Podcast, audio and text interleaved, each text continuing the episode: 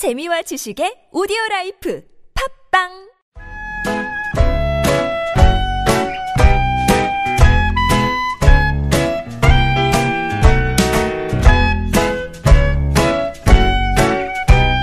Now I've been accused of going home. 메마른 마음에 산뜻한 문화의 바람이 붑니다. 이다혜의 책 그리고 영화. But I'll give you Panavision pictures 복잡한 일상에서 벗어나서 책과 영화 이야기 나눠보겠습니다. 시내 21의 이다혜 기자와 함께합니다. 안녕하세요. 안녕하세요. 제가 이 시간을 얼마나 기다리는지요. 아, 진짜요? 정말 제가 애정하는 코너입니다. 네, 감사합니다. 그런 의미로 오늘은 책 얘기 먼저 나눠볼까요? 네, 오늘 할 책 제목이 제목이 옵션 B예요. 네. 옵션 B라고 하는 게 보통은 이제 일을 할때 이제 A안이라고 하는 게 제일 좋은 안이라고 보통 치죠. 베스트. 그렇죠. 그래서 실제로 일을 진행할 때는 이제 A안으로 갑니다. 근데 이 B안이라고 하는 거는 A안이 잘안 됐을 때 택하는 거라는 거예요. 여기서의 이 옵션 B라고 하는 제목은 인생에서 자기가 목표로 하는 어떤 길이 있잖아요. 이를테면 뭐 학교에서 공부를 해서 야 이런 공부를 해야겠다. 그다음에 뭐 이렇게 취직을 하면, 하면 되겠다. 뭐 이런 사람하고 결혼을 하면 되겠다. 이렇게 쭉 계획을 세워서 어떤 부분에서는 그런 게 잘 되어 갑니다. 근데 어떤 경우에는 이제 불의의 일로 인해서 자기가 원했던 트랙에 더 이상 있지 못하게 되는 거예요. 네. 근데 이 책의 저자가 셰릴 린드 아 셰릴 샌드버그라는 사람입니다. 음. 근데 이 저자는 누구냐면 그 어, SNS 사이트 굉장히 얼굴벽. 유명한 예, 바로 그 얼굴 책이라고 얼굴책, 하는 얼굴벽이 예. 아니죠. 얼굴책. 얼굴벽이라니요. 깜짝 놀랐네요. 예. 예. 얼굴 책 사이트의 최고 운영 책임자예요. 음. 네. COO라고 약자를 보통 부르는데 네. 어, 그 다음에 이 셰릴 샌드버그는 Lean In이라고 하는 음. 책이 또 굉장히 유명합니다. 저도 그 책은 있는데 물론 끝까지는 못 봤습니다만 근데 뭐 가장 중요한 얘기만 아마 네. 캐치하셨으면 될 텐데 그 Lean In은 무슨 뜻이냐면 Lean In이 기댄다는 뜻이에요. 이는 안쪽으로 기댄다는 겁니다. 그러니까 보통 회사 같은 데서 큰 일테면 뭐 아, 이번에 새 프로젝트를 하는데 누가 이거 한번 맡아서 해볼래 라고 했을 때 보통 남자들은 거기서 이 덤벼서 하려고 하는데 여자들이 몸을 뒤로 뺀다는 거예요. 음. 아, 이건 좀 아닌 것 같다. 아니면, 아, 이번 말고 다음에라는 식으로 좋은 기회가 있을 때 잡지 않는다는 겁니다. 근데 여자들도 그렇게 린인 하라는 거예요. 음. 일이 있을 때 크고 성과가 분명해 보이는 일이 있을 때 피하지 말고 도전하라라는 뜻으로 예. 린인이라고 하는 이 책을 썼는데 그 워킹맘한테도 굉장히 도움되는 얘기들이 있잖아요. 많이 있죠. 근데 네. 또 한편으로는 또 그것에 대한 비판도 있습니다. 뭐냐면 음. 셰릴 샌드버그는 미국에서도 최고 학벌만 나온 사람이에요. 네. 그러니까 이를테면 자기가 뛰어들고 싶은 기회가 많은 사람이고. 꽃길만 걸은. 예, 그렇죠. 예. 근데 일반적으로 뭐 한국 사회도 마찬가지겠습니다만 여성들에게 주어지는 일이 이제 그렇게 성과가 딱 나지 않거나 아니면 뛰어들고 싶지 않은 일인 경우도 굉장히 많은데 네, 네. 그걸 무조건 뛰어들려고 할수 있느냐라는 얘기였던 거죠. 근데 이제 그만큼 셰리 샌드버그는 도전적으로 살아왔고 예, 예. 그것에 대한 성취를 분명히 해온 사람인데 어느 날 이제 남편하고 같이 이제 여행 겸 이제 아는 사람 집에 놀러 가게 되는데 이제 오후를 이렇게 보내 혼자 있다가 보니까 남편이 계속 안 보이는 거예요. 그래서 어디 남편 어디 갔지라고 생각하다가 찾아보니까 그 집에 있는 이제 운동하는 그런 공간이 있었는데 거기에 쓰러져 있었던 거예요. 어? 왜요? 그 이제 뭔가 이런 심혈관계 네네. 문제가 있었던 것으로 보이는데 그래서 쓰러진 다음에 너무 늦게 발견을 했고 어머. 남편이 세상을 떠난 겁니다. 어, 그래요? 예, 갑작스럽게. 예. 그러니까 이 샌드버그 입장에서는 하루 아침에 그 11년 동안 결혼 생활을 했고 아이가 둘이 있었거든요. 7살, 10살 이런 아이들이 있는데 아이들 둘이 있는 상황에서 갑작스럽게 젊은 나이에 남편하고 사별을 하게 된 거예요.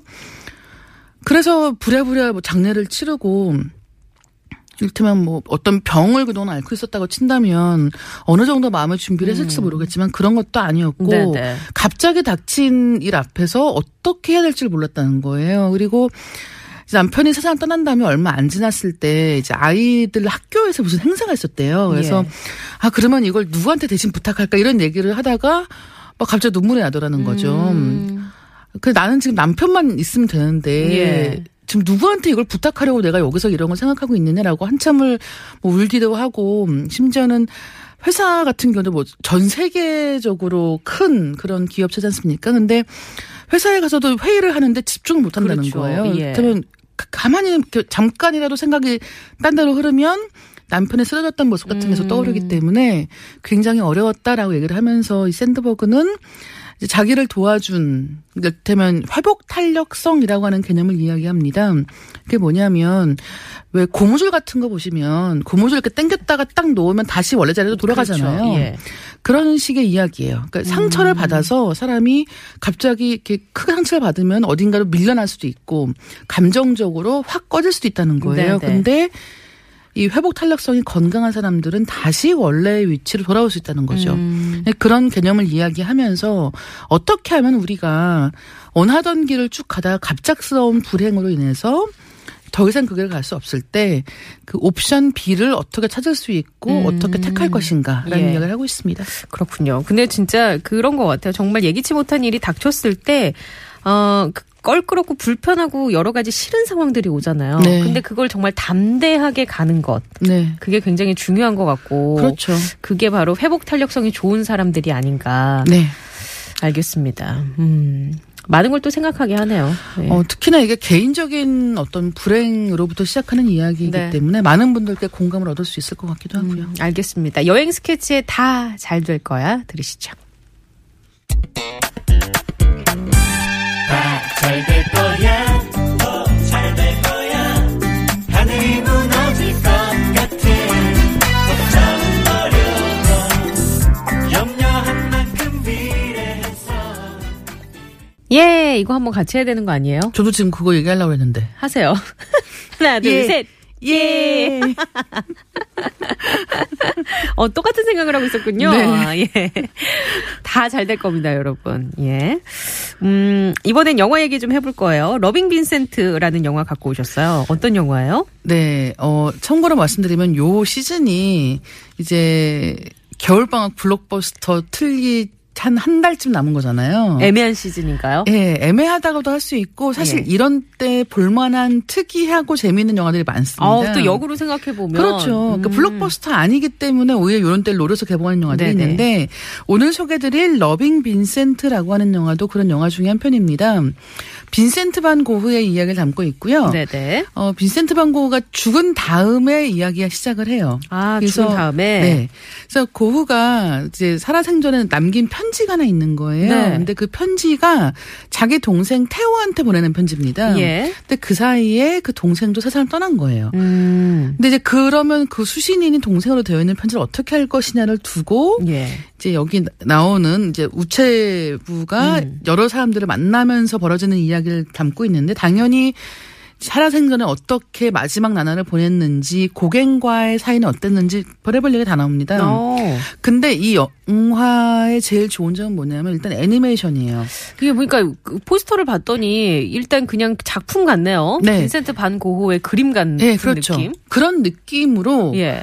애니메이션을 만든 거예요. 그래서 여러분 오. 왜 빈센트 반 고흐 그림은 굉장히 유명하지 않습니까? 네네. 그래서 유화. 예. 예. 한번 생각해 보시면 특히나 그 유명한 왜 그 별이 빛나는 밤에라든가 네네. 뭐피 그 밤의 카페 테라스 뭐 음. 까마귀가 있는 밀밭 이런 그림들이 진짜 유명한데 그런 그림들은 아마 교과서든 뭐 미술관이든 한 번씩 보셨을 예. 거예요. 오고 가다가 한 네. 번씩은 보셨을 거예요. 이 고흐의 그림이 색깔이 굉장히 화려한 것으로 유명하지 않습니까? 근데 그림을 보다 보면 아 저 그림 속에 들어가면 어떤 느낌일까 같은 걸 혹시 상상해 보셨다면 음. 네네. 이 어, 러빙 빈센트라고 하는 영화는 빈센트 반 고흐의 그림을 바탕으로 해서 100명이 넘는 이 아티스트들이 작업을 한 거예요. 어. 실제로 빈센트 반 고흐의 고- 그림이 살아 움직이는 것 같은 느낌으로 만들어졌기 때문에 아. 사실 큰 그러니까 극장에서 큰 화면으로 보시면 아 정말 그 총천연색의 그 네네. 고흐가 사용했던 색깔들 있지 않습니까? 예. 그게 압도하는 것 같은 느낌을 주기 때문에 물론 이야기상으로는 약간은 아기자기한 내용일 수 있으니까 아 나중에 나오면은 뭐 집에서 IPTV로 봐야지 생각하실 수도 있는데 정말 그 큰 화면으로 보는 그 컬러풀한 영화의 음. 예. 느낌이라는 게 굉장히 멋집니다. 지금 제가 예고편을 살짝 보고 있는데 제작 기간이 10년이고 네. 말씀해 주셨듯이 100명이 넘는 아티스트들이 네. 이 빈센트 반 고호 작품의 느낌을 살려서 그렇죠. 이제 애니메이션처럼 만든 거잖아요. 뭐 실제로 어떤 장면들은 그 고흐의 그림이 살아 움직이는 것 같은 그러니까. 방식으로 만들었기 때문에 예. 어, 약간 보고 있으면 믿기지 않을 정도로 마치 정말 그 고흐가 살았을 때는 이런 걸 봤을까 싶은 음. 그런 장면들도 굉장히 많이 있는 영화입니다. 근데 좀 어지럽진 않을까요? 어지럽지 않아요. 어지럽지 않고 예. 왜냐하면 저 화면 자체가 막 빠른 속도로 움직이는 게 아니에요. 그래서 이렇게 색깔이 좀 화려하긴 하지만 많이 어지럽진 않고요. 또 한 가지는 상영 시간이 한 90분 정도 되거든요. 네. 그러니까 요즘에 뭐 2시간 넘는 영화들 많지 아, 않습니까? 예, 근데 그런 예. 영화에 비하면 이야기가 굉장히 컴팩트하게 이 고흐의 인생 그 중에도 이제 말년의 삶에 대해서 많은 이야기를 들려주고 있는 거죠. 그 이야기 자체는 흥미롭나요? 네? 흥미로워요. 예. 음. 일테면 그러면 고흐의 이제 말년에 대한 이야기, 동생과의 관계. 일테면 그 동생이 했던 게 뭐냐면 형 그림을 팔아주는 역할인 거예요. 네. 실제로 동생이 없었다고 하면 고흐가 계속 그림을 그릴 수 없었을 거라는 얘기도 굉장히 많이 있고 최근 들어서 이 빈센트 반 고흐에 나온 대한 책들을 보시면 정말 많은 책들이 이 형제 간의 관계에 대한 이야기를 정말 많이 하고 있거든요. 결국은 천재성이라고 하는 것도 어느 한 명이 천재라고 해서 되는 게 아니고 주변에서의 그렇죠. 어떤 누군가는 그 재능을 네. 알아보고 그 재능을 세상에 알릴 수 있는 방법을 연구해야 된다는 겁니다. 음. 그러니까 일종의 요즘 같은 식으로 하면 뭐 영업자이기도 하고 마케터이기도 네, 네, 하고 네. 홍보 담당자이기도 했던 거예요. 근데 그런 다양한 이야기들이 영화 속에 나오고 있죠. 음, 90분 동안 눈도 호강하고 뭔가 반고 흐의 삶이나 네. 그 마지막에 어떻게 어, 이 사람이 살았는지에 네. 대한 상식도 쌓을 수가 있고 뭐 애니메이션이라고 얘기하긴 하지만 그래도 어, 어린이들 그러니까 15세 관람가이던데 그 또래보다는 성인 관객들에게 더 어필할 수 있을 것 아무래도. 그렇죠. 그러니까 어린이들에게도 굉장히 재미있는 이야기일 수 있지만 아무래도 이 이야기 자체가 네. 그 예술가, 천재적인 예술가와 그의 어려웠던 삶의 역경, 여- 역정, 여정과 이런 것들을 담고 있는 데다가 왜 영화의 제일 좋은 포인트는 와 내가 봤던 그 고흐의 그림 속에 들어간 것 같아라는 식의 감상인데 음. 네. 어린이들 같은 경우는 고흐의 그림을 그렇게 많이 볼 일이 없을 수 있기 때문에 그렇죠. 아 그냥 좀 특이한 애니메이션이다 정도로 생각하는 것 같아요. 그러면은 그 고흐가 그렸던 작품에 대한 해설이라든지 왜 이 그림이 나왔는지에 대한 그런 것들도 우리가 엿볼 수 있는 아, 건가요? 그런 것도 약간은 나와요. 어. 약간은 나오지만 기본적으로는 고흐의 인생에 대한 이야기이고 고흐가 실제로 그린 그림들이 그러니까 이게 무슨 추상화가 아니잖아요. 네네. 다한 장면 그렇죠. 자기가 본 네. 어떤 실제 풍경을 그리거나 사람을 그리거나 방 안에 어떤 전경을 그린 것이기 때문에 네네. 이제 그게 실제로 고가 살았던 공간들이라는 거죠. 그래서 그런 것들을 굉장히 영화가 잘 포착해내고 있습니다. 음, 알겠습니다. 아주 그 뭐랄까요? 흥미로운 영화인 것 같아. 독특한 네. 영화. 특히 예고편만 보시면 와 진짜 특이하다 생각이 어, 드실 그러니까요. 것 같고 아마 영화를 보러 가실지를 결정하는데 예고편을 보시는 게 굉장히 네네. 큰 도움이 될 것 같습니다. 기존에 이런 영화가 있었나 싶네요. 사실 유화 애니메이션이라. 그렇죠. 음. 특히나 실제 있는 그림을 가지고 와서 그러게요. 음. 저렇게 적극적으로 사용하는 사례가 많지는 않죠. 자, 오늘은 러빙 빈센트 그리고 쉐릴 샌드버그와 에담 그랜트가 쓴 옵션 B 살펴봤습니다. 어, 많은 분들이 문자 주셨는데 저희가 콘서트 초대권은 5257번님, 권형식님, 예빈님 이렇게 세 분께 보내드리겠습니다. 저희 다음 주에 만나봐야 될 것 같아요. 네, 감사합니다. 네, 들어가세요.